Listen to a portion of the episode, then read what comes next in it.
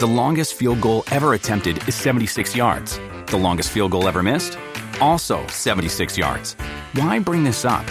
Because knowing your limits matters, both when you're kicking a field goal and when you gamble.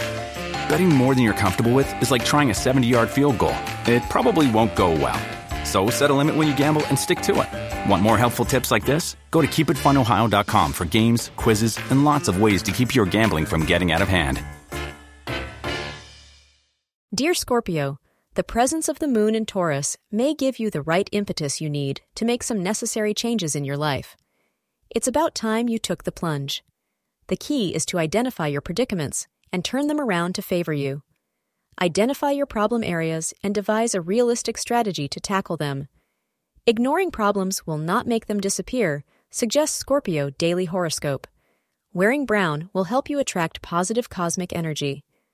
Undertake significant work between 5 p.m. and 6 p.m. for best results, and we wish you a happy Pongal.